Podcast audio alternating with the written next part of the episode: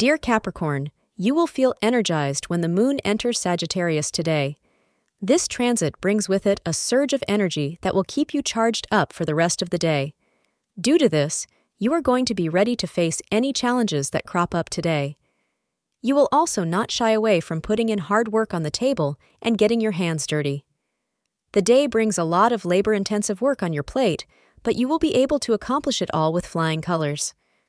Astrologers suggest that the time between 4:20 p.m. and 5:20 p.m. will be lucky for you.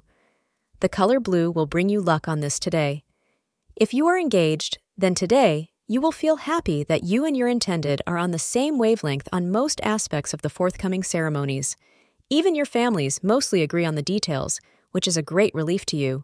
Planning will go relatively smoothly today, and any disagreements that crop up will be worked out easily. Thank you for being part of today's horoscope forecast. Your feedback is important for us to improve and provide better insights.